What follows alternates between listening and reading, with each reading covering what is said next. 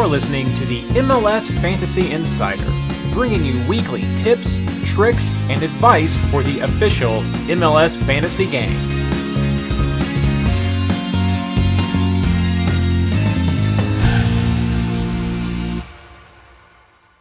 Hey everybody, it's Reed. So this show ran long and it still is kind of long at the end. So what I've done is I've cut out the first section of the show, which is the review and the amazing brought to you by. So if you want to hear that, tune into the YouTube broadcast that you can still catch, uh, the recording of that. What I've left in is sections two and three of this show. That is our housekeeping section, so you're ready for round eight, and also the the longer questions and answers that we took for what you should have learned or what we have learned so far going into round eight. So enjoy this. And again, if you want to catch the full episode, head over to YouTube. Thanks.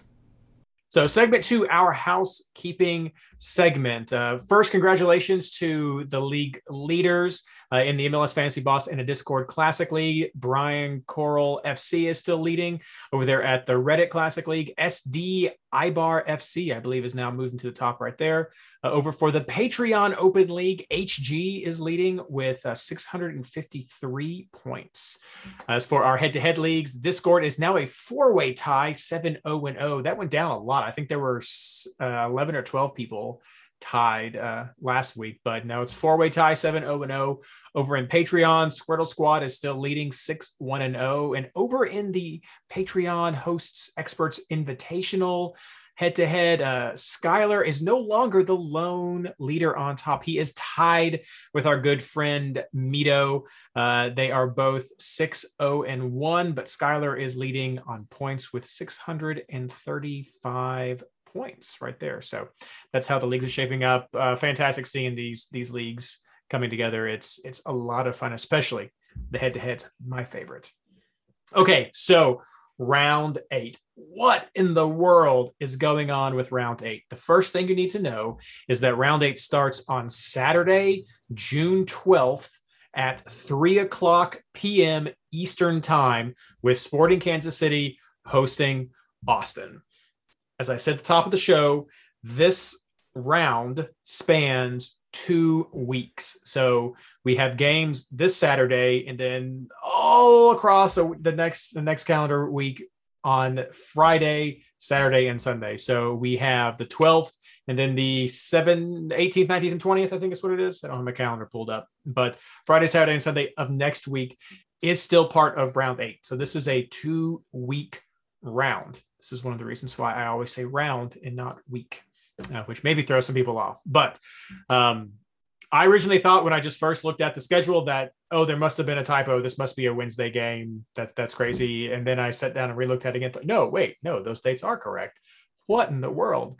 Uh, I don't know if I can't remember the last time we've had a round span two weeks. If we've ever had a round span. I feel like we've had this in international breaks before, but it usually this week there's more than one game right? Like I feel like there's been weeks where there was like a one or two game, like not enough to field a team, and so it overlapped into a one. Uh, right, right. I think I remember where stuff like yeah, like they'll throw a Tuesday game into a yeah. previous week, and then you'll have a Friday game, but never really like the week. Yeah, yeah. It's kind of. I think that. I think. I think we've had a Wednesday to Wednesday before, Maybe. where yes. we had midweek games and then a weekend, and then we had a few midweek games to finish off the set, but there were only like two or three on that last one. It might have been with the World Cup or something, or not, with a Gold Cup or something when a lot of teams were missing. Maybe that was what it was. Yeah, yeah. But no, so this is we've had a one. And then right, right. No, so this is definitely a wild one. Yeah, I don't, I don't. This is a straight. I don't recall. And and to be yeah. fair to MLS, I don't think this is a massive scheduling nightmare. This is a rescheduled game from July that got bumped into June. So this was not on the original calendar. They kind of plopped the game here because they had nowhere else to put it. Yeah. And make sure they could get this game in. Yeah. And Toronto's had a change as well. Oh, yeah. Toronto's had a change as well. They were originally on a bye this round, uh, but they are not on a bye. Nobody is on a bye this nope. round. So so that's what you're looking at. Everybody's playing. Sporting Kansas City and Austin have a double game week for this round. So uh, also round eight is the beginning of the second quarter qualifier for the Fantasy Champions League. And I believe in the past I've said the top 100 players qualify. That is a mistake. That that might have been last year.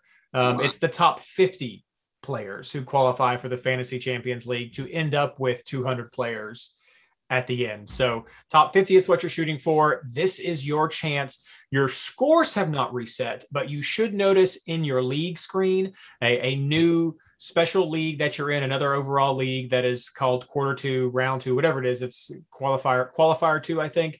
And everybody is zeroed out in that. So the points that you earn over these next seven rounds uh, are going to count towards your qualification to the Fantasy Champions League in the second quarter. It's even more specific than that. It says FCL qualifier to fantasy weeks eight through 12. There we go. And if you Couldn't qualified, clearer. you if you qualified, you should not be in one of these. So that's only five. That's only five rounds. I thought it might have been. Yes, that's right. No, that's a very good point. Yeah, if you already qualified, you won't be in it. Uh, this is just for everybody who uh, who did not, and it's five rounds. So I did. So that means there's look. 50 people you aren't competing with, and they are good. Uh, just had an update. They said Montreal should be on a bye. That's correct. I do not see them with the scheduled game. Oh, good call. So that got adjusted as well. Thank you so much. So Yeah. let's update the this message right now so we can send that out later. Montreal as a bye, and that will make any switcheroos you all want to do very, very easy. Uh, yes. Thanks so much. Thank you so much, chat, for that.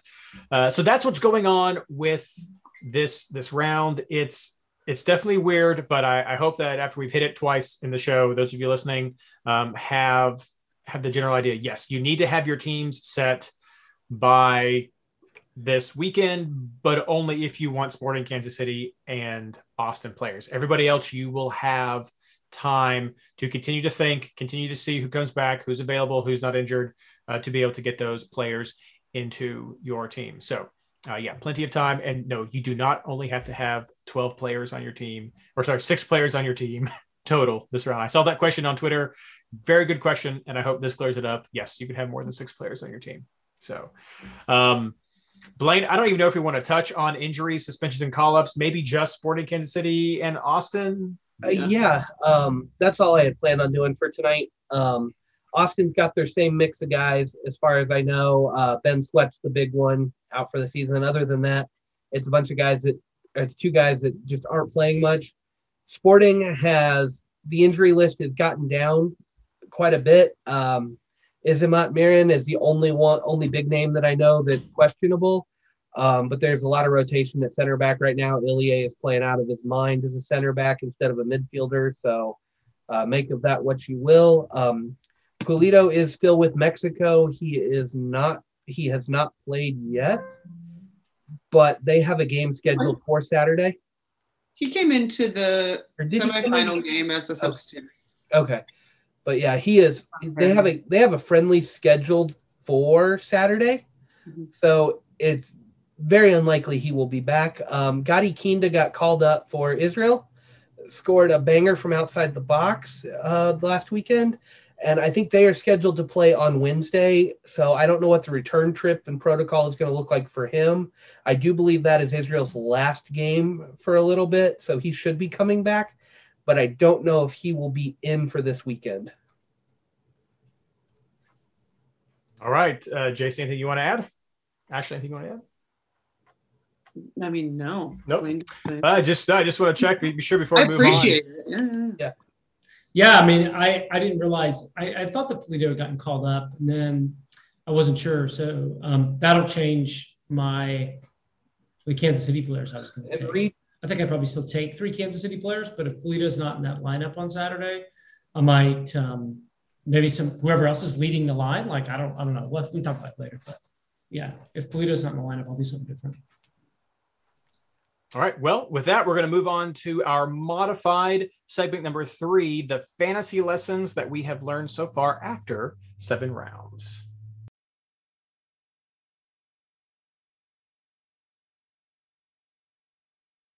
Okay. So we're going to talk now what lessons have we learned so far after seven fantasy rounds. And uh, these questions got several of them from Jason. This was his suggested uh, topic for our conversation tonight. Since we don't have as many players, don't worry. We're still going to touch on some sporting Kansas City and uh, Austin players that you want to consider going into this weekend if you want to pick them up.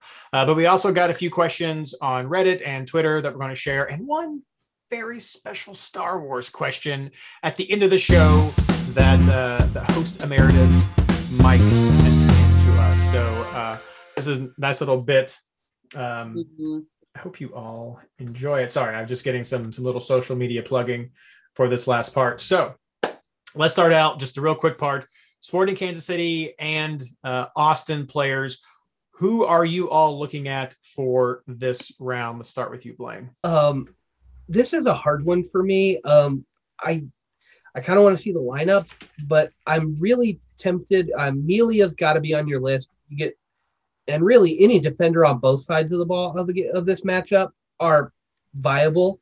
Throw them on your bench, see what happens. Austin is on the road, so it's not the greatest one to look at, and they do play a little bit later in the weekend, so you don't have a lot of switch options after you see both scores but they are home against San Jose in the second game. So I'm kind of looking at the second games too. Uh, if you go sporting, I would really limit myself to a defender or Melia or maybe one of each if you really want to go crazy on it. And then Busio is probably the only one I would recommend outside of that. Salloi if you want to take a flyer, but I don't think he's as productive without Pulido there. Uh, Busio's average is good. His price is okay. You can slot him in on the bench and see what he does. You can see two scores this way. I think he's a guy that would benefit from getting to see two scores. Uh, even if you're planning to keep him for both, they play third game, third to last game of the weekend on their second leg. So I I like that one. Uh, Kolmanic for Austin is another one I want to throw out there. Um, he's on. He's a defender that's on some set pieces, and I think that could play in huge for the San Jose game. Um, I like him on my bench this week, and I think you got to you got to throw him in for that first game and see what happens, and you got to lock him in early. So he is one I would look at, and then the other one, depending on what lineup Kansas City rolls out with, is Cecilio Dominguez. Um, I think he's ready to go off. He's had some. He, he's had a one really good game with two goals. Um, but I like that San Jose matchup for them. I really do. I would be willing to ride him out through the sporting game on the bench just to see him play against San Jose. Um, we've talked about it a little bit, and I know we'll talk about it more. The premium players are not hitting all the time, and it's getting harder and harder to predict. I think this is a week with Dominguez being 7.5. You could stash him on your bench and have a 7.58 million backup forward, possibly Ola Kamara out there and you just you run with him on the bench see what he does. And if you don't like it you go with the other you go with somebody else later. There's enough qu- cheaper options. You can run some switcheroos and fit somebody in like that. But that's really all i'm looking at this week. I think there's too much rotation in the austin midfield. And i just i don't i don't trust that first game. And i don't know what rotation you'd see for the second game. So i just i can't really go with anybody else besides that. And I don't like sporting on the road for that second game as much. Ashley. Um, I'm gonna throw out something that's a little a little different from what Blaine touched on because I agree with everything except for Dominguez because I think he is a sucker.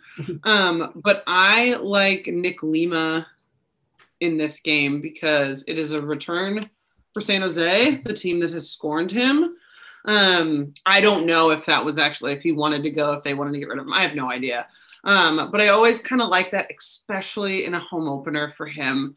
He's done okay. I mean, he's he's definitely not been the Nick Lima that we know from fantasy in the past.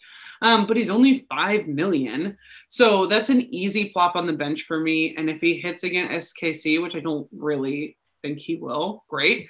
Um, but I expect him to at home. I'm also paying attention to some of these really cheap midfielders that they have. Um, Stroud and Fagundez have both played in all seven games in some fashion. Um, Fagundez is 5.7, and if you remember, was scoring goals in the beginning, not so much now. Um, and Stroud's 4.4. I mean, he's got to be one of the most productive, but cheap at that price point, um, playing in seven games. So if you're still looking to price build, um, or if you're like me and you just haven't really built up as much as you want. I mean, I, I feel like I'm doing okay in in a big group comparison, but I'm always going to take a couple of cheap bench players that are on a double to just throw in. Um, so I'm paying attention to those, and then I also do like um, Kolman, Kolmanic, Blaine. I think that's it. I think so too. Um, uh, just because he's a million cheaper than Matty Besler and he's producing similar points. Um, and I like him for those offensive possibilities as well. Um, I defer to everything Blaine said about Sporting Kansas City. So that's also how how I feel. Jason. Um, well, this conversation has been illuminating because I started with I was going to say Pulido, Busio, and Melia, and um, no Austin FC players. Um, so I'll watch see if Pulido's in the lineup or not. I'll take Blaine's word for it that that I should maybe avoid SKC strikers if Pulido's not in the lineup. Definitely will take Busio. I definitely would take Melia. Um, and yeah, Austin FC. I mean, I think it's tricky. You know, like uh, they're going to go in, they're going to open the new stadium, um, and you have to assume they're going to get jazzed by having a full crowd. They're going to score goals, this and that and the other. It's San Jose, um, but uh, yeah, I don't know. I have to think. I have to think more about it. I mean, I think that's the trap of for me. That's the trap of like looking at these value players, kind of, um, and saying, "Well, I could save money if I go with Fagundez or go with some of these other players." Um, when I don't necessarily need to save money, I don't know if that. no, no, it makes sense. Makes sense. Yeah. Right. You know, so um, I just think about it, and I think something to keep in mind too. I mean, not that we aren't keeping this in mind, but we're calling it a double game week, but really it's it's just the round is really long right? So you don't have to worry about any of these players that you're taking. It's unlikely that they would play on saturday and then not play the next game because it's yeah. a week later right? Um, so i think that's something something to consider. I do want to point out i meant to say this sorry that skc's second game is at portland which is travel and and a, still even with limited kind of a rough environment um, not SKC's favorite place to play. Blaine, would you? Yeah, no, agree with me? no, no, no. Um, they're they're not quite the same Portland team, but um, yeah. that game makes me a little nervous for for the double. Yeah, that's. See, I was going to say that's that's the one of the talking points for me for Sporting Kansas City is Portland is in a big slump. I know that maybe this is the time to to kind of try to get their head back around mm-hmm. around the game over this this last couple of weeks. But but that is one thing where maybe I am willing to have another sporting Kansas City defender out there to to see what happens with Cam Portland. just asked the important question in chat, and it's does Portland have Diego Chara back? They are so I much better with him. Do. And given the long layoff and the type of injury he had, I would expect him to be back that's one reason why I'm kind of fading Sporting. You want to take this first game at home, but no Pulido. Um, the, the, these two teams have already faced each other once too, with Sporting and Austin, and it was a two-one game. I mean, Austin came in to play, and it was in sport. It was at Children or at Sporting Park, whatever you call it now. Um, it was it was not the prettiest game from Sporting. They got saved late by a goal. I think Kinda subbed in and got a goal to go back to win it. I it just I I don't like without Pulido, I don't like sporting enough at home. I think you go with the bonus point producers, and then going to Portland with potentially having Chara back, and you can't make any adjustments. I just I don't trust it. Even if it's a full strength sporting squad on the road, is not where I want to pick up these guys. And if you want to avoid those road games, and I don't think it's worth the double game the double game risk here. I know there's not going to be rotation, but I just I don't think there's enough at home to lock up that many players this early in the week. So it's been mentioned in chat a few times now. So 30 seconds, Blaine, Russell. Without Pulido, I don't like him as much, and I, I, I don't want to. I don't want to rely on him in Portland. Like that's that's my thing. I just I don't trust it enough. I don't trust any of them enough really without Pulido there. I don't know where the creativity is going to come from. So I'm going to pass on Russell. I'm going to hope for the best, and I'm going to be rooting for him, but I'm going to pass on him for fantasy. That's fair. All right. Did you get to mention everybody you wanted to, Jason? Uh, yeah. I just read very quickly. It sounds like Diego Chara should be back after the international break, is what Stumptown Footy is saying. Um, but they did. They're bringing back a guy who used to play as his sub, Fochive. I don't know if you guys remember. He probably wasn't a big fantasy pick, um, but they're bringing him in to address the midfield injury issues. But the article does say that they expect Diego Char will be ready after the international break. Yeah, well, there we go. That was three days ago. We'll see. We'll see. There it is. Big question marks. Uh, okay, well, that's all we're going to do for Sporting Kansas City and Atlanta. I do think the the one big takeaway you can take is if you are going to be going through some of these players, your bench is going to be your best spot Mhm. uh, for for having them either as a keeperoo uh, or just as your switcheroos to see what happens from these games. So, and it's it's almost the perfect scenario because you have a week before you have to worry about your next player, so plenty of time Amelia, to preview those points. Amelia is six point one. I mean, that's a budget keeper who's going to start if I've ever seen one. Right? Yeah, Yeah. no, so lots of lots of good parts there.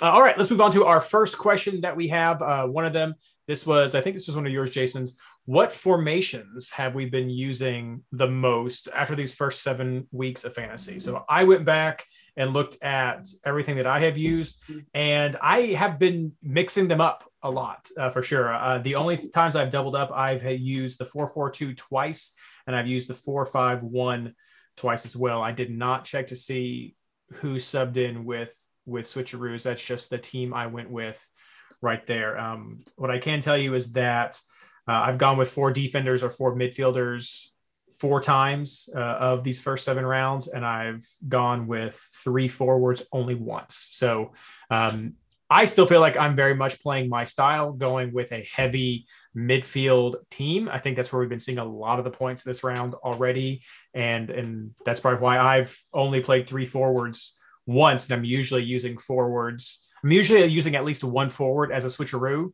and then I'm going to throw someone um, cheap on the bench to to be to be a an actual switch. I have a, a, forward scrub to help with with my with my switches as well, and then I'll usually go with one or two defenders.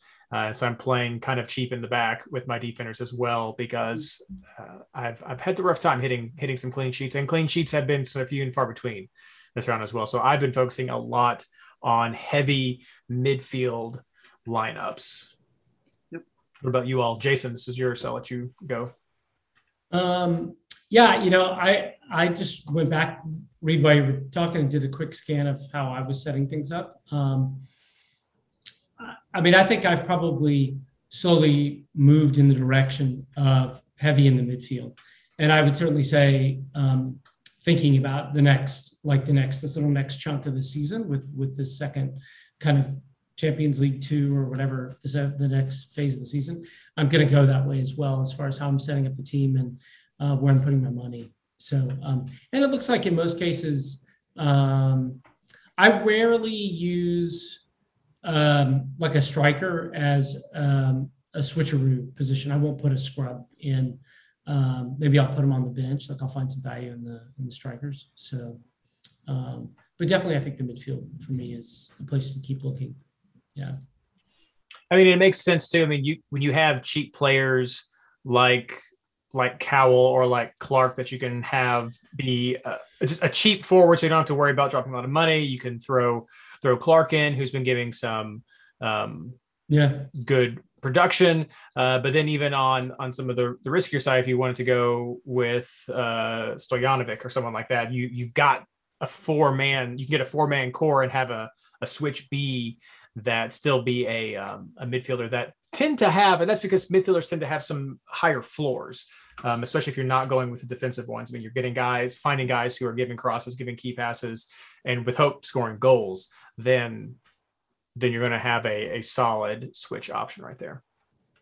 I tend to run a four-four-two most of the season, or as I like to call it, the Seattle Special um, season. um, just because I I tend to swap in and out bench and field players before rosters lock a little bit, if that makes sense. Like, so I'll I'll load up a whole team and then I kind of waver on who I want on my bench and who I want to start. I I don't often just like budget or like uh, maybe this guy will hit with my bench picks. It's usually someone that I really think will hit, but maybe not as much as Heel or Monteiro or whatever. Um, so the reason that I like a 4-4-2 is I can have a defender, a midfielder, and a striker on my bench. Um, so those are just three different positional options for me to kind of think about um, who could or couldn't hit. Um, but whenever I have like a bench point I need to come in, I will always scrub um, another defender. I try to never do two scrubs. I know some people have been doing two scrubs a lot this year. Um, like for for money like to have more money um but i don't love that tactic just because um i feel like it, it doesn't kind of help you in the long run but it might help you on the week um also i feel like if you need two empty spots not because someone hit but because you're just like I, I don't know, right? Like if you should just start that player, two two of your bench players are going to come in for you intentionally. Just start them. If that makes sense. Um, so I tend to play with my scrub as a defender, which financially the defenders are rising so much, right? Like some of the defenders that all of us are starting are as much as some of the midfielders. So um, it's saving me more money than it has in years past by putting a scrub there, but um, yeah, that I don't know if it's the best tactic, but when I went back to look at how I played after this question, I was like, oh, I've done a 4 4 2 every week. so, I mean, the thing you can do with two defender scrubs, if you have two defender uh, guys on a bye, mm-hmm. if you have your midfielders play early enough, you have the, and, and if again, if you're bye week players, you have the ability, if you save money, to change one of those defenders. And so you're not necessarily locked into two of your guys coming in. You could still decide, hey, um, Cal got a hat trick. That's fantastic. I want to make sure I get him. The other guys, those those two guys got fives. You know what? I have more confidence that maybe this is going to come out that that Seattle's going to get that clean sheet. So I'm going to throw in Brad Smith real quick. And so, yeah. I mean, it. So for those of you who are listening, if you do want, Ashley's totally right. If you have two scrub defenders you you have to have three players and so for on your defense and so you know you're going to be getting two players coming in if, if you're if you have three players that are on a bye already on your team you're going to get your whole bench in you're going to want to have money to swap those field players for somebody else yeah. it's it's almost like expanding your bench you get to preview all players on your bench if you have money in your bank you can then make yeah Reed i've got right there. perfect example on that because what two weeks ago good I run I run almost exclusively a five three two build on my lineup, which includes two defender scrubs. Uh, sometimes it's a five four one, but I it's primarily been a five three two because I that's what I want to see. I usually try to put my more prospective players on the bench to see who's going to hit. Kind of run it like an auto rue with a few of them, but I tend to see those early scores, so I'm not scrubbing out something somebody like week one, I had Salloi on my bench, and he scored a goal in that first game. Turned out great to have that seven points on my bench, but he could have just as easily gotten me that too. And then I'm not really out anything. I'm kind of play. You play the money game with that. Stojanovic has been a good character to put out there. You just, if he hits, great. I sub him in. If he doesn't hit, okay, I'm still looking at the price gain for that guy, and I look at price gain guys. But I have um, I have almost exclusively two two defender scrubs and two weeks ago, I got a four and a two on my bench. My head to heads weren't looking great. So I dropped one of my scrub defenders for Glesnes for a nine and got a five point swing off of what my bench had. Um, it gives you that option. And usually you can find cheaper defenders late in the week. If you're only trying to beat a two, somewhere between a two and a four from your bench, you can find a cheap defender that's got a halfway decent clean sheet chance or somebody who likes to get forward. You're really not going to, you're only going to be losing a couple of points at worst if you get shelled, you play you play your minutes, you may lose four points at most if you take a zero with a really bad defensive game. But at that point, if you don't like him, you're not going to switch away from a four to grab a guy who's going to get shelled. So I I like the flexibility of it. I don't have a lot of wiggle room when it comes to swapping midfielders and forwards, uh, but that's okay. I would rather I like the way I build these. It's just a different style of play from what Ashley does and I think Ashley's got a very valid, viable style, and it gives you a lot more flexibility to tinker. I just prefer to hedge my bets on some of the early games, see who's going to get a good score. When I know those scores, great, let's go with it. If not, we'll just move on to who I have. And I just something like, that's important well, to reference in this structure, right? Is benching players that play early, not players you're unsure about, right? Yeah. yeah so I yeah. think that people mm-hmm. fall into that trap sometimes where they're like, "Well, I don't know if Cade Cowell will do well, but he's the last game of the week and he's on your bench." Yeah. So if you do play with that two scrub formation, you're kind of damning yourself, and it's so important. And I catch myself doing it sometimes too, right? Where I just put them on the bench because I don't feel great, and then I'm like, "What am I doing?" He's the third to last game. Um, it's so important if you're going to do a two scrub system like that, or even in general, to have your bench players be some of the earlier games so you can have that flexibility later Yeah. in the week, right? Now, there was one week where I did that. I put some prospective players on the bench, and it was I tapped myself out of money. I had nothing left in the account after the after I built my lineup. But I wanted I went really, really heavy. I had that was three weeks ago, I think. I had Gil Monteiro, Reynoso, Rui Diaz, Higuaín, and Pulido. Like my money was gone after I put those guys in. And then I went heavy on defense too with Glesnes and Brad Smith. Like I had so much money tied up. I ran with a three man auto route and just left it alone. I knew I wasn't going to be able to touch it.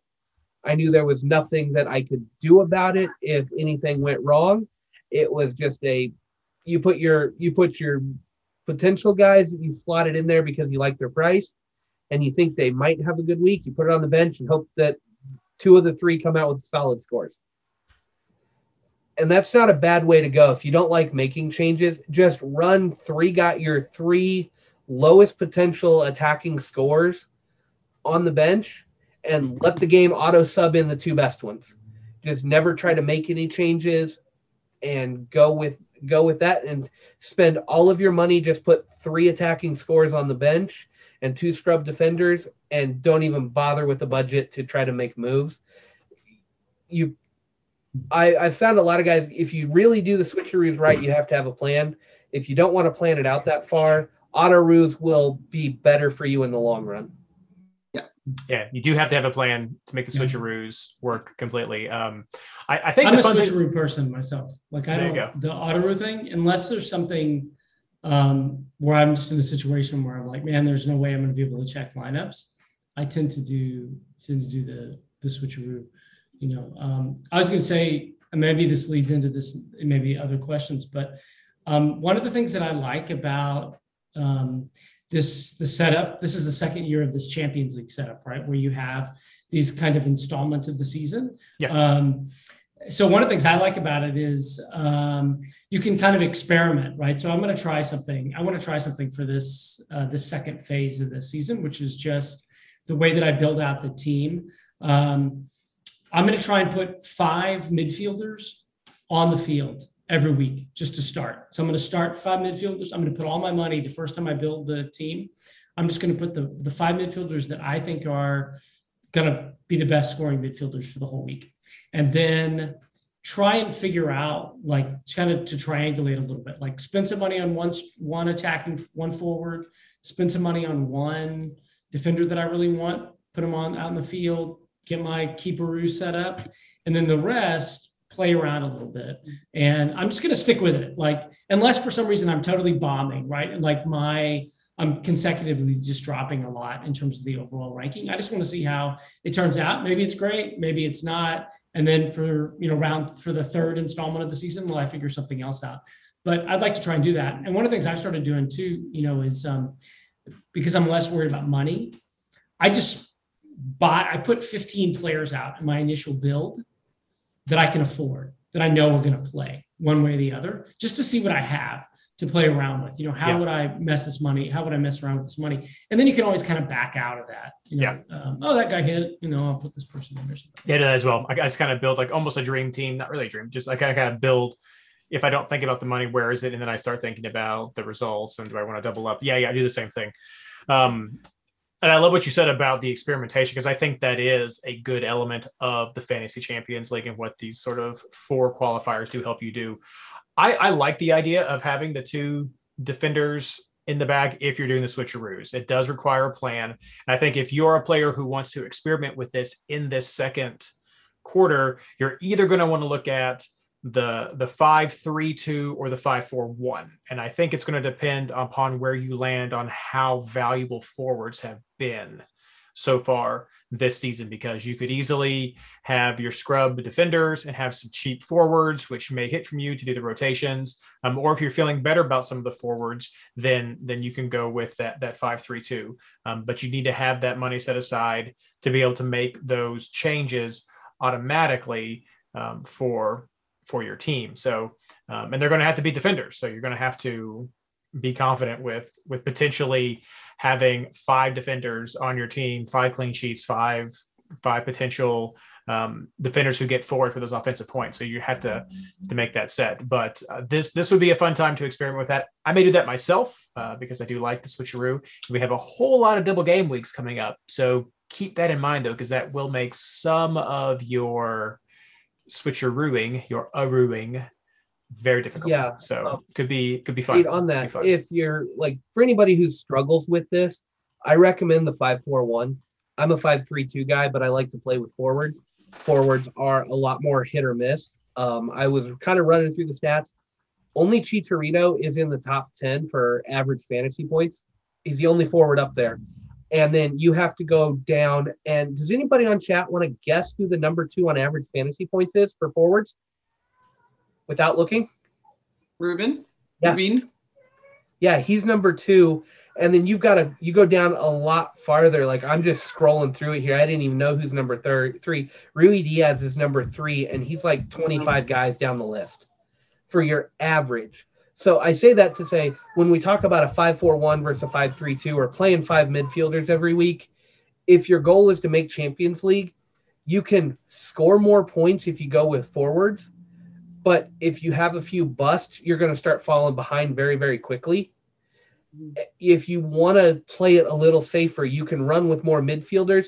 You're going to get a better average overall because midfielders tend, tend to get more bonus points in general, just the way they play.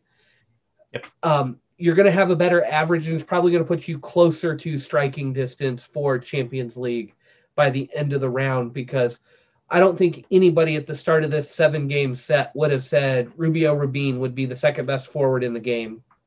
I've been saying it for months. I don't know what you're talking about.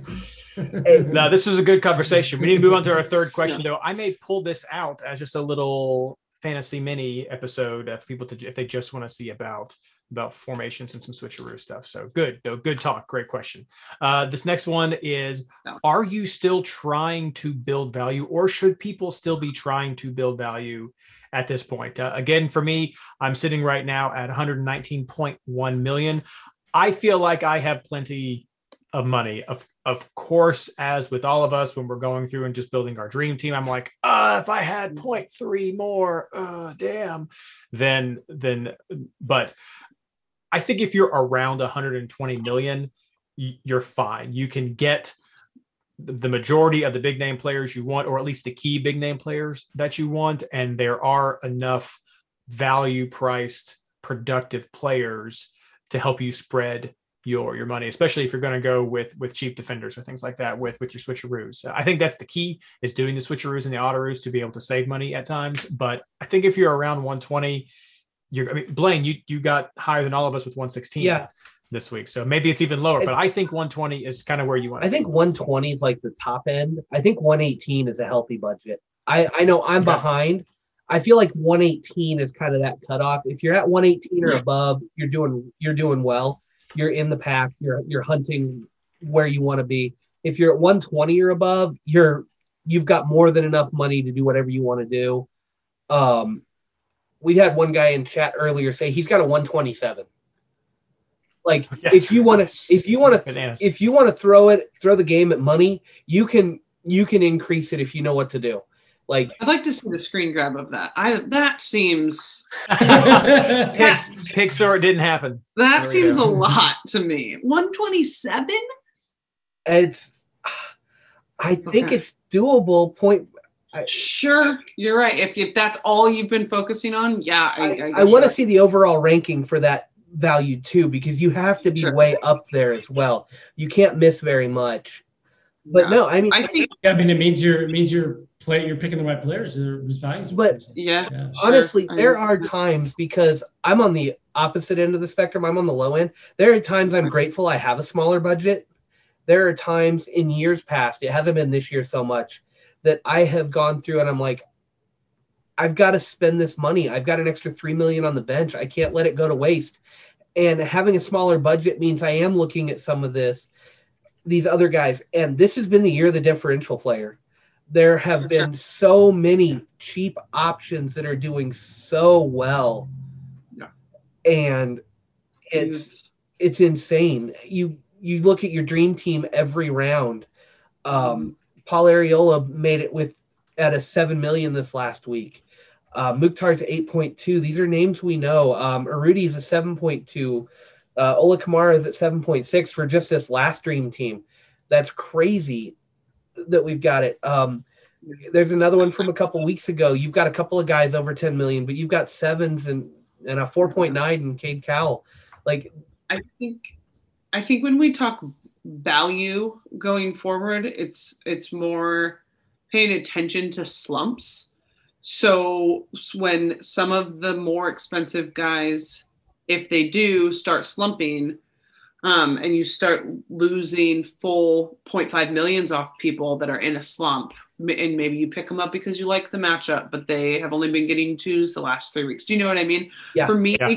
Once you start getting into weeks like 10 and up forward, it's more just paying attention to slumps than trying to build value. Because if you're picking kind of like you've been saying, if you're picking the right guys, which aren't always the most expensive guys, you're going to build value off their production. But paying attention to production and who's slumping and who's not um, is what will start to hit you in the middle to back end of of the year, right?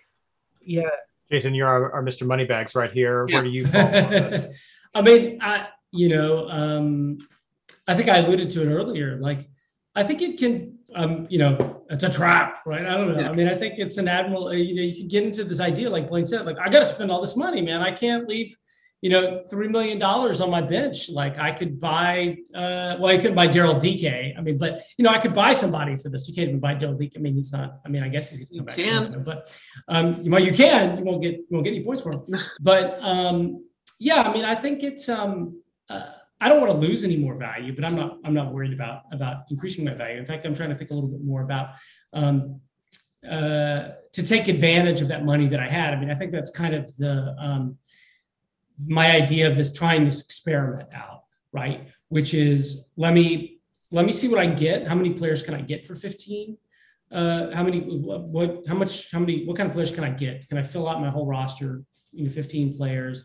Um, and what can I work with, right? So maybe if I have this extra money, um, sure, you know, I'm going to put, if I had the luxury of being able to put like, I don't know, whoever, like seven, there's a seven and a half million striker who's playing at home early and around. And maybe this person hits, maybe they don't, maybe they don't have a good average. Uh, but heck, you know, like Maxi Urruti. Let's just take Maxi Urruti, dude. I would not touch Maxi Urruti in fantasy. I mean, if you paid me, if you paid me, if some, if I could borrow money from, or you gave me money to buy Maxi Urruti, I would buy Maxi Urruti, right? But I'm not going to do that. Come on, I mean, the guys, you know, like anybody who's played the game, I mean, I, I think you'd have to be crazy, right? Or a homer for Houston. but if you told me, hey, Houston's at home, they're playing early in the round, they're playing at three o'clock in the afternoon, right? You know, in the summer in Texas, and Maxi Urruti's seven and a half million dollars. Sure, Maxi Urruti's going to be on my bench. And if I get uh, nothing from him, okay, and I've got some extra money. I mean, he's Yeah, but I wouldn't- point two and he has forty two points. I just wanted. I don't know why I feel the need to. defend Yeah. Hey, I mean, maybe I, you know, I'm just not. No, I'm just afraid of Maxi. Urruti. Yeah, Don't play one it. of people, and it shouldn't. Yeah, be. it's the same way that I can't. I can't wrap my head around like some of those Nashville guys, like Jhonder Cádiz and Mukhtar. I mean, I know that I'm supposed to be kind of picking them up, but there's something. I've got this Nashville block that's like Walker Zimmerman, Walker Zimmerman, or maybe Dave Romney. I, I don't know, you know, but Yeah. Anyway, Uh, that's a good transition though, because our next question is: Are there any players who are match proof or must have players? Uh, for me, I, I think maybe the consensus is Gil right now. Is, is Carlos I Gil? mean, Is, I mean, I'm, you know, unless the dude gets hurt or Yeah. he starts putting up goose eggs and twos. Well, in the beginning of the I'll the season, money. right? I, I don't remember if it was. I, I think it was Isaac that talked about this when he was on, when he wasn't playing as a ten, and he wasn't producing. oh, he was out on the wing. right? Yes, He was wasn't producing the same. And then as soon as they moved him, it was like whoosh, what we're seeing now. And I think in that role, which I don't know why Bruce Arena would move him from it, um, as long as he's in that role, right? He is right. I mean, we all agree he, that's a that's a Yeah. must own. yeah, no, I, I think he's the one there.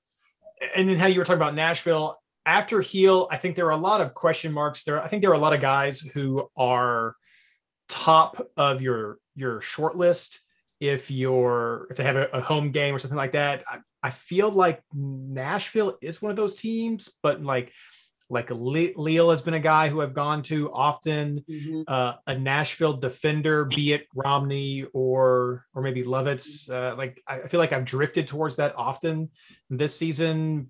Maybe Philly. Um, yeah. But I think I think really the only must-have guy like week in week out it right now is is Gil. Um, what do you all think? Yeah, um, Carlos Gil's definitely there. Uh, Monteiro for Philly is pretty close. Um, yes, fair. Yeah. Yeah. Uh, yeah. yeah. 59 points over eight games, 7.3 average. Um, pull up his numbers really quick. Uh, I mean, he's, he's 30 points behind Carlos. yeah, almost. he's 30 points behind, no doubt. But he, he's got yeah. one, two in there, and the rest, the, the other two lowest scores are a five, a six, and a 6 mm-hmm. I mean, like one, two, and that was verse Carlos Gil. Like you can. Well, uh, João Paulo has the same amount of points as him. Yeah, he's yeah. João Paulo is close as well. No, he's not. I mean, I'm, i mean, it's just, there, there's a few guys like Monteiro's when you're when your lowest score is a five and it's against Columbus in that or a two um, versus New England, who which is another power team. Like you can avoid some of those must-own players. Like when Carlos Gil goes to Columbus, that's probably the first week you drop him off your team, just because Columbus's defense is that good. He still mm-hmm. may get four or five bonus points, but depending on what other matchups come in with that, that may be the time when you start to go, okay, guys are fixture proof to a point, and everybody's got that point. And when you face one of the best defenses in the league on the road, that's that point where you start dropping these guys. But yeah. at the same time, Carlos Gil's four to five bonus point potential may be hands down better against Columbus than any of the other midfielders for that round. Right, because you say that, but how many times have you had a Columbus defender in your team? Often. Uh, I grab them more than more often than not. I I have rarely had them I mean, with, with the rough start that they've had, I mean, yeah. we're we're not talking about Zelarayán. We're we're not talking about Tinnerholm. We're not talking about uh, Vela at this time. We're not talking about like, Barco or Joseph, things like that. I mean, a lot of these players I think we would normally go to were not. Monteiro is definitely the the top of that yeah. list of if like you you make a good argument, I'd be like, yeah, I, I think Monteiro will be a solid. Like I'm going to get Gil, I'm going to get Monteiro, yeah. but it's always I'm going to get Gil, mm-hmm. and then yeah, someone else. Uh, but I think there are a lot of, of players that aren't yeah. producing, and so I have I have a struggle even saying I might not get Gil against Columbus because mostly for the second part, you were saying some of his bonus points could increase against a tougher team, mm-hmm. uh, but I almost my qualifier of to a point is maybe after they've hit a little rough slump, like maybe after a couple of games where they burnt me, then maybe I'm and, like, okay, well, maybe not here. And I did, I, did try to clarify that. It depends on what else you've got. If you've got Philly at home, you're taking Monteiro. If you've got Seattle at home, you're taking João Paulo. If you've got Sporting at home playing the way they do, you, are taking Busio. Um, who else do you need? If you got Leal at home, you're taking him. Okay, now Carlos Gil on the road versus Columbus is your fifth midfielder throw me another name. Lewis Morgan in form. You're taking him. Pozuelo comes back against a weak team. Um, you, are taking him. Now you're looking at Carlos Gil as your fifth midfielder because you've got other names that are producing well at home, playing in favorable matchups. That's where it starts to stop being fixture proof. Mm-hmm. But again, if if you've only got a couple of those guys playing at home, or you've got a couple of them, or all of them are playing at home, but a couple of them have really bad matchups, that's when you start going, okay, Carlos Gil's bonus points are probably worth more than these other guys at home playing that. It's it's where it starts being you stop being fixture proof and you start having to think about it. Um, yeah. But outside of a few of those scenarios, yeah, Carlos Gil's one of those guys. Like I don't care where he's playing, he's probably in my lineup. I think one thing to touch on that has stood out the most for me for point production during the first quarter of this season is defenders' offensive bonus points if you look at if you just look at total points which is a very like narrow view of what you get out of fantasy but the most important one might say Um, Carlos Gil is, is taking everybody, but then the next four guys are defenders. It's Kai Wagner, Smith, Roldan, Elliott, and then you get even down and you have Nouhou, Glesnes, Lovitz, and they're just racking up. It's not just shutouts. Like these guys are not just getting points from shutouts, and that's something I don't remember the last time we saw such production in such a small window from defenders offensively. Um, I don't know if that's sustainable long term, like throughout the whole course of, of the fantasy season. And I don't necessarily think any of those guys are must owns on a week to week basis. But I think it's something that's really interesting happening is just kind of this like wingback defenders taking set piece kicks phenomenon that's kind of really escalating this season. Um, that is really fun from a fantasy perspective to to get points but not get a shutout. If, if that makes sense. Like obviously you pick defenders for a shutout, but we've talked a lot about not clean sheet hunting in the last couple weeks, right? Um, I think that some of these defenders are really fun to go with when you're not just clean sheet hunting and they're producing all these extra bonus points and all these things. So um, that's something that I, I don't know if that is really falling into the who's a must own, but based on. No, I think that's right. I mean, Smith. Smith is a name that would probably have been close to the top for many people, but he's had a few rougher rounds. Exactly, but just paying attention to those defenders that that fill those roles on on teams like Seattle, Philly, uh, Nashville. Um, I think is really important when you're picking people from those Yeah. matchups when you like them. Yeah, does, that, and- does that make sense? yeah, I, I I almost put Kai Wagner down as a fi- fixture proof guy because he's his his numbers look so close, but he's not. He's got two ones in there. Like when you see two ones, you can't do that. Um, Lovitz is your closest one, and Hollingshead from the la- from two years ago was right there. Lovitz's worst score is a four, and that was against Montreal. He's got a four, a five, and then his next one's seven and a bunch of eights. Homer away, he's getting stuff now. He's got he's got four clean sheets in there, but when you start looking at it, he's got the he's got the numbers. He's when he's not getting a clean sheet, he's getting some bonus points. I just it's really hard to say anybody's really fixture proof and defenders. I don't think will ever be get that. I don't think I'd ever give it a tag there Oh, because you are clean sheet hunting to an extent. If one guy gets a clean sheet, he's automatically going to be better than a guy who doesn't. You have to do. Ron says that that he hearts the four of us. So Oh. we're the, Um, we're the ones right but there. the only other name, Reed, I had one name, more name for you is Chicharito is really, really close this year with the No, number of no with the number of goals he's scored so far. I think he's close. He's got a couple of them that have knocked knocked you down, but it's like the always Captain Belly. You take him, everybody's gonna have him, and you just you kind of you kind of Yeah. go with it. But Yeah. I don't know. Uh, he's I don't think no. he's a banger bust though. I mean, he's got two. He's got a two. He's got two threes. Just an eight. Like, is that really worth it for the weeks he gets twelve and eighteen? Where do you land, Jason? Are you Team Chicha or are you? No, I mean, down. uh, you know, this is this Three is to but this is like going back to. I mean, I don't know how long um, Ashley's played the game, right? But Blaine and, and Rita played long enough um, to when you did, you know, when you had to keep players for three or four weeks, right? You didn't have as many subs. You couldn't flip your team around all the time. That's where I mean, the strategy is totally different, you know, in in that regard um, for me for some of those Yeah. things. So um, yeah, I, you know, I, yeah, if, if if if if it was owning Chicharito for a while and I knew I couldn't get rid of him, sure. But especially after that last week that we just had, when everybody busted and you spent all this money, no, I'm not. I don't think. uh, Besides Gil, I don't know. You know, and I would say too. I mean, if you're looking at money and you're looking at, at to the point about defensive uh, uh, attacking points from defenders, right? I don't know if there's even a way to do this, but um, like this week, for example, um, I think it's Brody, this guy who plays for RSL, right? It's not really this week, it's this round, right? Um, you know, um, that go. dude, like, I'm not saying he's great, he doesn't have Brad Smith numbers, but you've got these defenders that are basically asked to do the same thing, but they're not as they're not as expensive.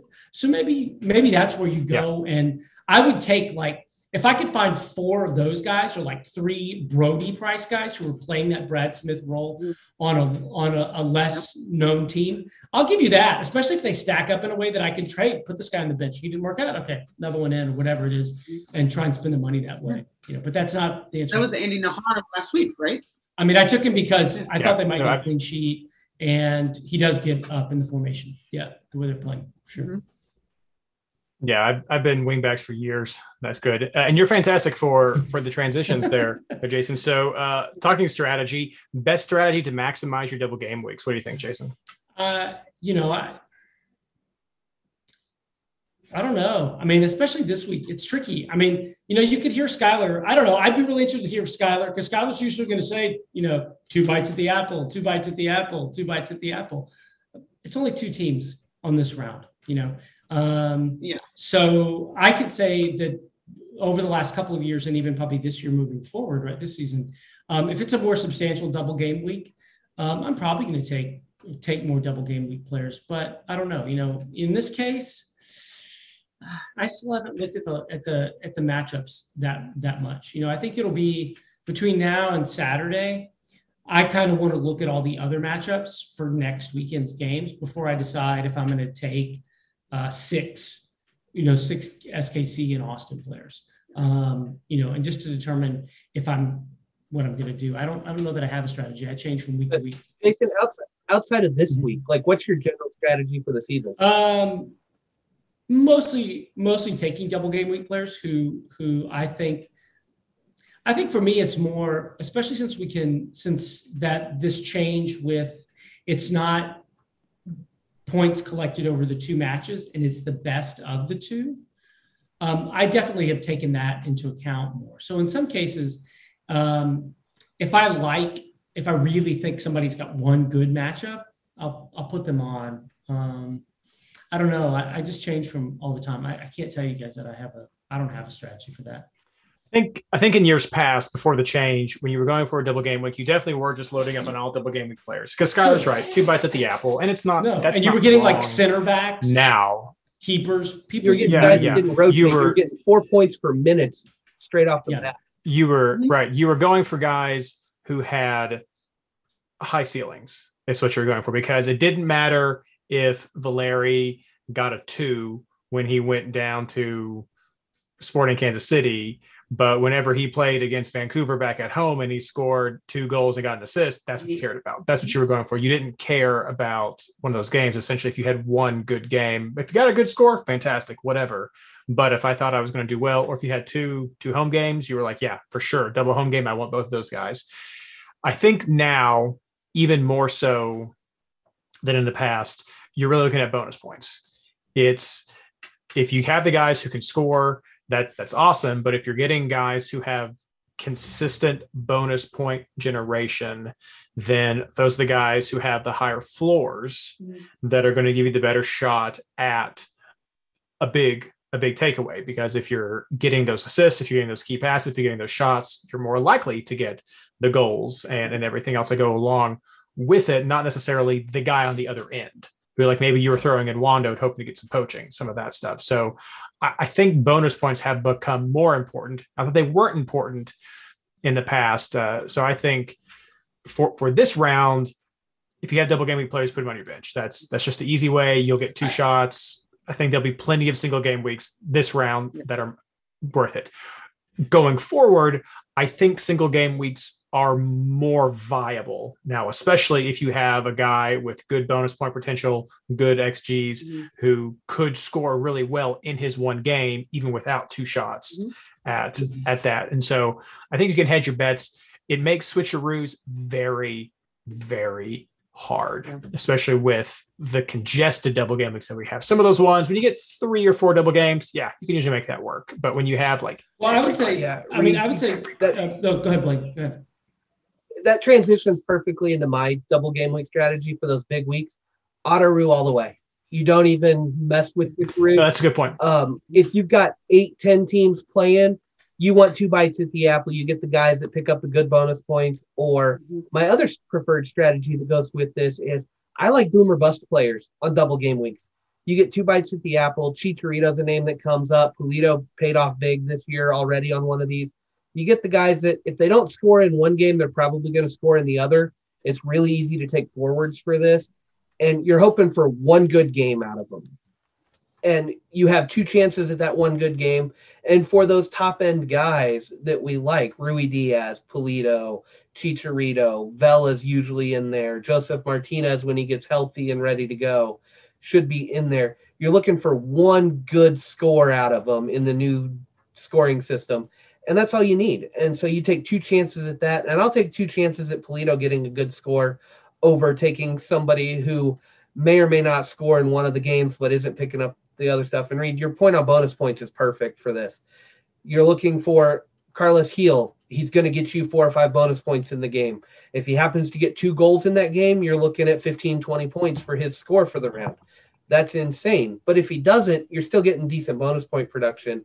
So all around, it's it's kind of picking the bonus points, but you're really looking for the guys who could go off, and you want to capitalize on one big game there. But it's unless you've got, unless you're only looking at being able to take nine to twelve players, for four to six teams on double game weeks, you're going to be looking at auto ruse, and you really should be looking at auto ruse because it's too hard to manage that your single game week teams, you'd have to identify one early that has a late game and see two scores and then go be able to go switch to that. And it's not often you get to see two scores and then switch to that.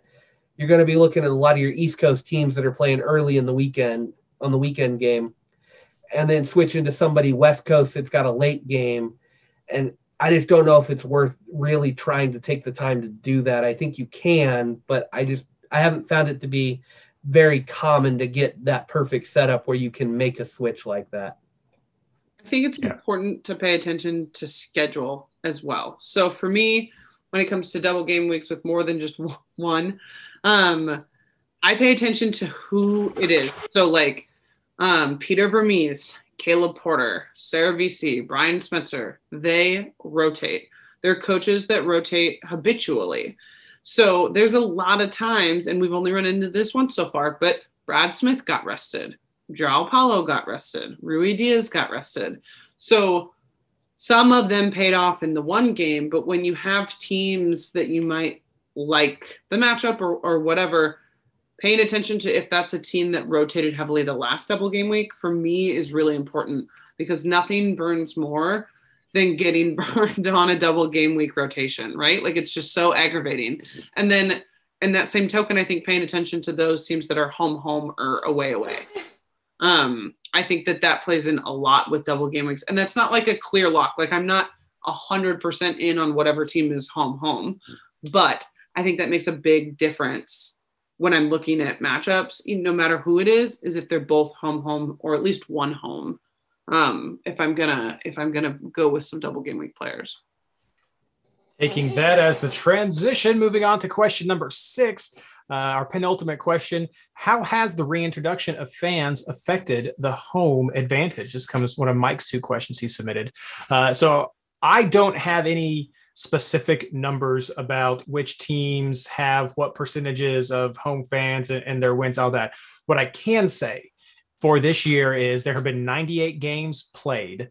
Of those 98 games, the home team has earned points, either three or one, from 74 of those games. Uh, they've gotten three points and 50 something of that, but uh, 76% of games, the home team has still gotten points. Now, that does include uh, people, our, our Canadian teams who are playing quote unquote at home right now. So that those are the numbers are a little weird in what I in what I track, but um, 76% is is the home teams getting points so far this year. That's actually on par mm-hmm. with the last couple of years. It's a little bit lower usually with with the ELL model, ELO model that I use um, for for just tracking MLS stats.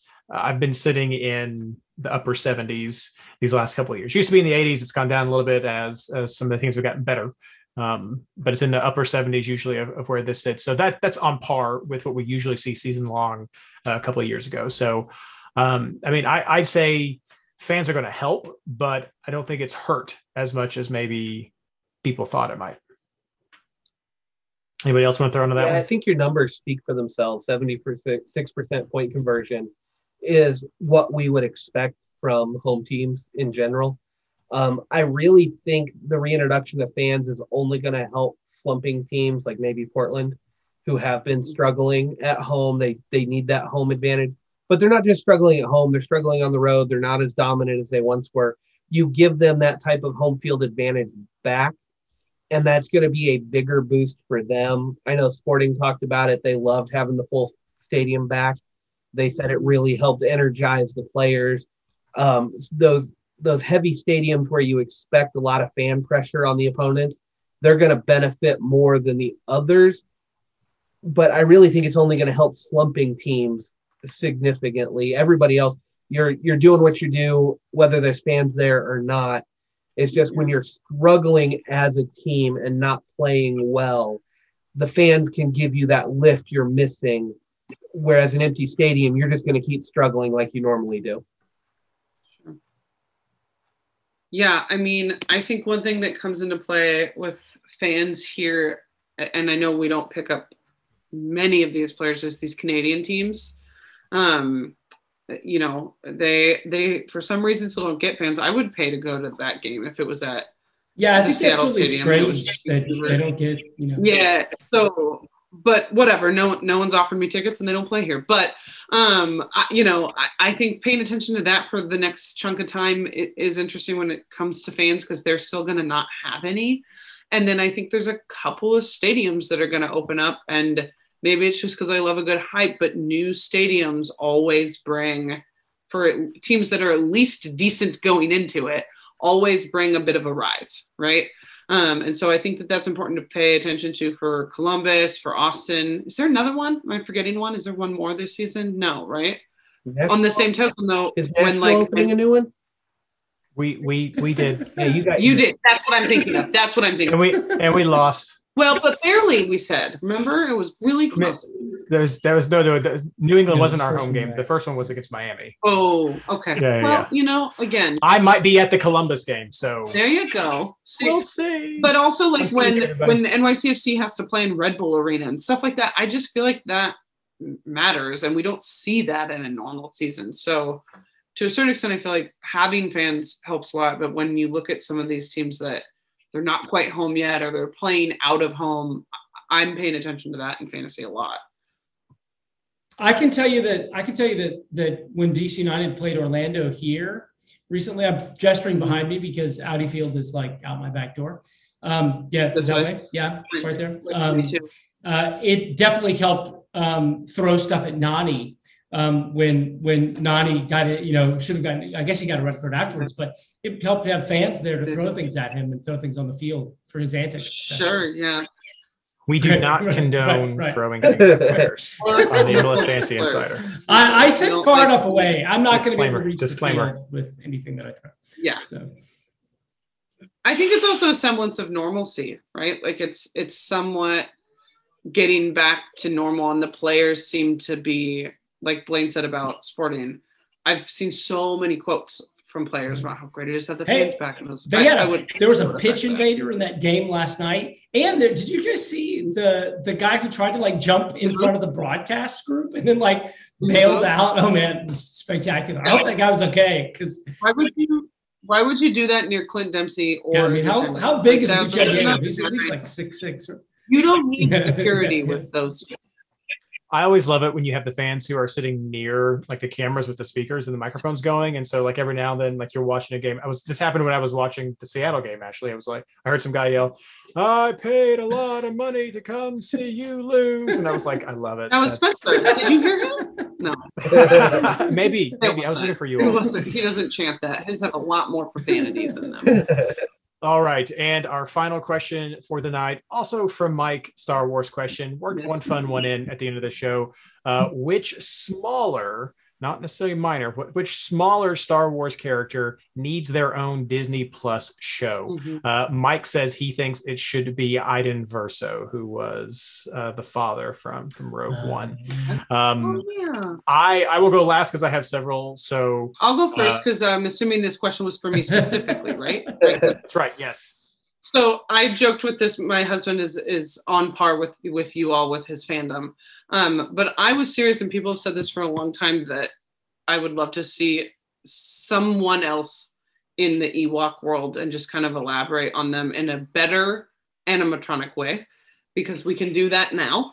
Everybody loves loves those characters. I remember as a kid thinking they were so great. I would just love to see them come back in a in a more sophisticated role. They they can't have their own movie because I'm not reading those subtitles, but I would love to see a show where they feature. And then um, my husband said that he thinks that he would like to see an origin story about Darth Maul um, and how he went bad. Um, because we aren't seeing a ton of content coming from, in his words, from the dark side, and that he finds that int- just as interesting sometimes. So that is my official Star Wars contingent answer. There we go. No. Blaine. Yeah, everybody's favorite, Drunken Master Darth Darth Binks. No, he's that wrong. Do a real one. Yeah, Blaine. no, that's that's the fan fiction one that if you haven't read Okay. it, Darth Darth Binks is fantastic. Okay. Um, but nobody at Star Wars was creative enough to actually come up with that one. That had to be fans. No, I I would love a show kind of centered around four characters, but I want to see Yoda, Yoda, Dooku, Qui Gon, and Obi Wan, and that lineage come through. Because Yeah, there is yeah. a whole side of the Jedi Council and the Jedi Order that you comes out with Dooku in some of the books, and I think as a as a pseudo political commentary around these characters, I think you could show a lot of different viewpoints of the Jedi rather than just what we see in the movies. And I think that would be fantastic as a show. Um, I don't know if you could do it without Christopher Lee anymore. Hmm. I just, he is so important to that character. But I would love to see them try. And then the other one I want to see if we go if we stay light side is I want to see Bail Organa and Mon Mothma get a small series about building the rebellion. Mm. Yeah. Those, those two would be that. fun. And then Reed, you I won't steal your favorite one because I know you've got to say it at the end. But uh, more about Tarkin and his takeover. He's been shown Mm. a lot in some of the animated stuff with Clone Wars. Uh, Bad Batch has got a little bit of him. I just, I think Tarkin has been more of a central figure behind the scenes, and him getting his own show, even if it's an animated form, would be fantastic. The Tarkin book is excellent. So if no one's if no one's read that, I highly recommend the the Tarkin book. No, that's a that's a good one, Blaine. The the Bail and, and Mon Mothma. That could be that could be interesting for sure. Okay. Jason. Um, I've given it some thought while you guys were talking during the show. Um, I, as uh, I've told Blaine and um, and Reed this before, I broke up with the Star Wars franchise after Episode Seven, and after Disney said that all of the expanded universe books that I think I consider kind of canon that was over. They were going to rewrite everything. So I, I'm going to go for some deep cuts. Well, mostly deep cuts. So um, uh, Admiral Ackbar, I think it'd just be cool to get a backstory and to see Mon Cal, like to see the homeworld. I would like to see that on a screen. Um, so Talon Karrde from some of the old, you know, original expanded universe books. I think it'd be just kind of interesting to see. I don't know what Talon Karrde does. He's kind of like this kind of classy, you know, international gangster guy. Um, and the other two, um, there's a character named Droma. I think his name is Droma, and he gets introduced in um, whatever we're talking when they're when everybody's fighting the extragalactic species. He basically becomes Chewbacca after Chewbacca gets killed, right? Um, so that's a deep cut. I'd like to see what's happening with Droma, and then I'd like to learn more about the Jedi that Jacen Solo um, learns from when he's captured, like the woman who kind of trains him, and you see bits and pieces of that in the same um, whatever that series is, right? I can't remember what it is. Yeah, Yuzhan yeah, Vong. Yuzhan yeah. The I can't remember what that woman's name is. The the the Jedi who kind of trains Jacen when he gets captured by the Yuzhan Vong. But um, I think that'd be kind of neat. So those are my those are my four. We're getting some, way, some Jason- pushback from Cameron in the chat, but before you go, that's the question. For Mike, Jason, before you get there, have you seen the Cartoon Network Clone Wars? I've seen bits and pieces. I need to watch the whole thing. Okay, there is a big feature on the Mon Cal in there. It's it's Okay. fantastic. Yeah, I'll check it out. I'll do it. so for me, I was trying to think about a lot of of what's already out there. I mean, I know there's lots of comic stuff. I know there's lots of book stuff. We have cartoons and things. And so I was trying to think, uh, and, and lots of these people have bits and pieces covered. I know the Star Wars from a certain point of view, Empire Strikes Back from a certain point of view, have a lot of short stories that, that sort of bring in these characters, which which is cool. Uh, but Mike was talking about Disney Plus series, and so these people don't have series, and maybe there's not enough content, extra content yet to really make a series. So I'm going to have to go with the first one, Cobb Vanth, um, who is that the fake Mandalorian from Mandalorian season two. Hashtag spoilers. You shouldn't have a spoiler by now. Uh, Cobb, Cobb Vanth has a pretty cool, from what I know about some of his actual backstory and some of the other books and bits and pieces. I think that would be a cool show. Maybe not as long as some of these other ones, but a little mini show. I, I think Cobb Vanth has a cool story. Uh, a classic one. I'm going to go with Biggs Darklighter. Uh, Luke's buddy. We don't see. Uh, we know that he's he's made that turn. He dies in episode four. I think there's some extra stuff we could see. Maybe maybe saw a little bit of him in Rebels. I know we saw some of Wedge in there, but um, get a little bit of Biggs. That could be fun to maybe see some of, of Biggs when he was doing some of his. I think he was with the uh, Terrifian Aces before he. Anyway, I think so. Some of Biggs in there. Um, the Rogue One commandos. So those commandos that come in and land with Rogue One uh, in in that movie. I think there's got to be some kind of story there. And they have a book called Twilight Squad that basically follows a rebel army unit in some of their actions. And I thought that was really cool. Just it's a different side of Star Wars. We see this mystical side, but I've always liked just the the, the real, the grunts, the normal people side. And so I think a, a show that sort of followed the the Rogue One commandos, maybe maybe Band of Brothers esque type. That would be kind of fun for me to see that in the Star Wars universe. Um, Lor San Tekka, he's the old man at the beginning of episode seven. And I could, you know, there's something more there, even though there's nothing more after that that you really need to care about because the Disney movies are bad. But but that could be something cool just to sort of explore this this weird old man that just popped up and had some knowledge and then you don't know why. Uh, and then and then finally, I'm going to say General Antoc Merrick. I'm not saying Wedge Antilles is blamed because I don't consider Wedge a small character in Star No, Wars. No, I love him thinking Wedge. Um, okay. Um, but I would say General Antoc Merrick, who was blue leader at the battle in Rogue One when they attacked. Uh, I just think those pilots and those people are cool, and there could definitely be some cool backstories. Maybe this gets worked into some of that Rogue Squadron series that could be coming up. Um, but that's what I got right there. I can't believe you didn't say Thrawn. Thrawn is not a minor small character, so Yeah, but there we go. That's But he, he's not a small character. he's not a small character, That- but he doesn't have enough screen time. smaller Star Wars character. So I, I could give you that Disney Plus so, show. Yes, if if if that was a possibility to have a Because Thrawn Disney Plus show, I would be all about that. But he is not a your- small Here's Star your Wars missing character. premise for the Disney Plus show, though. It's the Empire was a bunch of old white dudes. They're intended to be old white dudes. So we're gonna put a blue dude in there. Well, no, in and in the expanded universe, the old canon, there was a lot of distrust by the other admirals for this blue guy coming in because it was a very racist, tropey type of group. And so it Thrawn's rise to power and how he gets to where he is when you see him in Rebels. That's the story that's missing, and how he overcomes some of this, for lack of a better word, white supremacy in the Empire is hugely important. Yeah, well, that's there's two things with there. One of them I'm going to touch on, one of them I'm not going to get into, and then we're going to wrap the show up. One of them is all of that's already covered in the Thrawn books, and so that's already there. And and with books, there's this image and world I've already created in my head that I don't necessarily need the Disney Plus show to give me their spin on to try to replace what's already in my mind. And and two, I don't need a Disney Plus show trying to do political commentary on things going on today. I don't like media when it tries to make me think about things that are going on. My media consumption is escapist, which I hope this show is for a lot of people. And so uh, I'm not interested in that from a Thrawn show. So uh, MLS, MLS Fantasy Ball sponsored by Disney Plus. I take it I mean, for almost, sure. Yeah. Yes.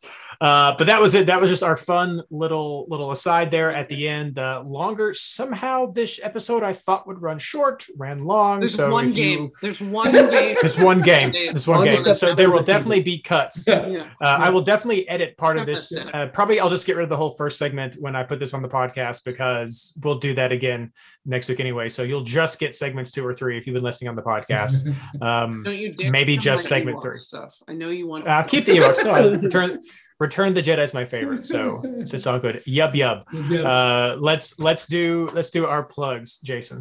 Okay, my plugs. Uh, let's see. Um, okay, got them. Okay, so first, um, Father's Day is coming up, so I just have to give a shout out to my dad because my dad got me into playing soccer when I was a kid. You know, um, growing up in rural Texas in the early 1980s. So shout out to my dad. Um, if anybody's interested in Texas soccer coverage, the Striker Texas um, is an online uh, portal.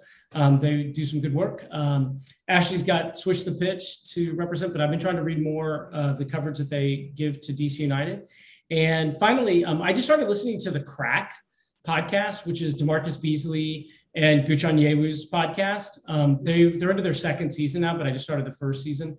Um, so I think it's fantastic. They just did a big interview with Geoff Cameron. It's like the first one that I listened to. Um, so very different kind of content than you're going to get from, say, you know, listening to ETR and that kind of stuff. But it was, I really enjoyed it. I thought it was, that was spot on. So I'll keep listening. That's what I got. Check that out. Yeah. Blaine, Um, nothing from me this week. Ashley. I'll shout out Father's Day because uh, the my baby daddy, also husband, got me into fantasy nine years ago. So I wouldn't be sitting here with you guys if it wasn't for that cool dad. So I'll I'll echo Jason on that. That one's fun. We don't do fun ones. We do real ones. So I liked that. That's right. Well, yeah, you upstaged us all with that. uh, so I'll do I'll do the real ones. Uh, MLSFantasyBoss.com over to the MLS Fantasy Boss Discord, r slash Fantasy MLS over at Reddit. Fantastic communities, fantastic people. Uh, they are why I keep doing this. Uh, you guys are just amazing group to be a part of. Uh, thank you so much for for listening and just being a part of that. So if you want to know more, if you want to get more involved, check out it's check out especially the Discord. Uh, but MLS Fantasy Boss and the Reddit as well also have great resources and communities for you to be a part of for all of your fantasy needs. So, with that being said, yub yub and good luck. Thank